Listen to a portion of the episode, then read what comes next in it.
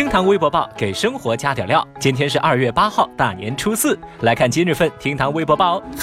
春节档的电影市场竞争激烈，除了口碑之作《流浪地球》，周星驰导演的新《喜剧之王》也颇受关注。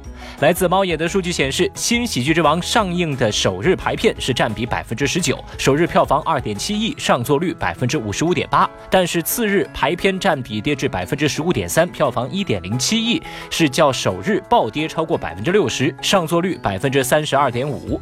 而到了第三天，其排片占比已经跌至百分之十二点一。按照这个走势，猫眼专业版给《新喜剧之王》的最终票房预估是不到八亿，再不负星爷的前作《西游》还有《美人鱼》的荣光了。而在豆瓣上，该片也从首日的六点二分跌到次日的六点零分，这也是周星驰导演的电影当中评分最低的。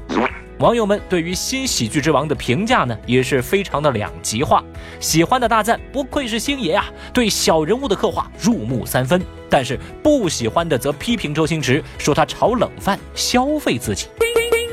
话说啊，现在电影票那么贵，反正小雨呢是没那个闲钱再去鉴定这部片子的喽。反正啊，我是不欠谁的电影票的。说到春节档的电影，这两天都是微博热搜榜的常客。根据猫眼的数据，郭帆导演的《流浪地球》大年初三暂时登顶，拿下当天的票房冠军，没有太大的悬念。去年《红海行动》从春节第一天的第四逆袭到第一，用了七天的时间，而《流浪地球》则用了三天不到。中国首部大型科幻电影《流浪地球》在春节档上映之后，也是口碑炸裂，国内外呢都引起了广泛的关注。外媒丝毫不吝啬对这部电影的好评，《纽约时报》就说啊，哎呀，中国电影业终于加入太空竞赛。南华早报则评价说，这是史诗级的科幻电影。印度媒体 News18.com 则评价道，哇哦。然后就没了。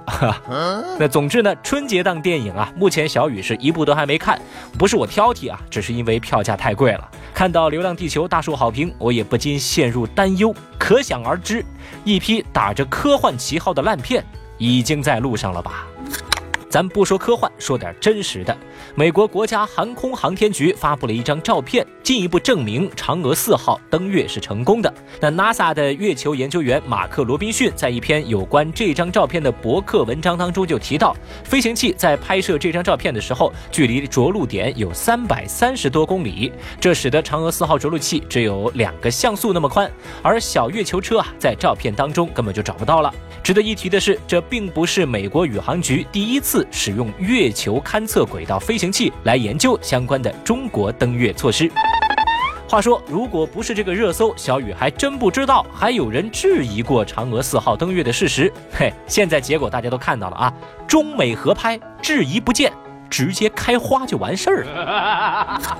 这两天啊，各大景区都是人满为患。在五号，甘肃兰州五泉山公园啊，迎来了十二万名游客。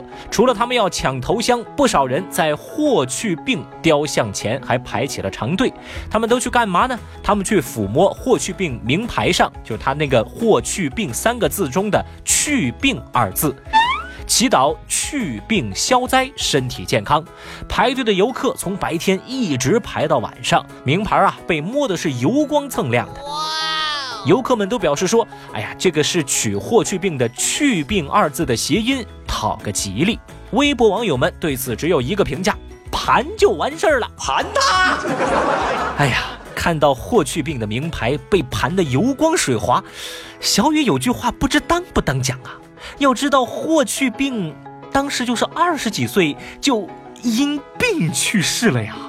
说到这儿，我又开始为另一个历史名人担心了。这个人呢，就是辛弃疾。听堂微博报，下期节目接着聊。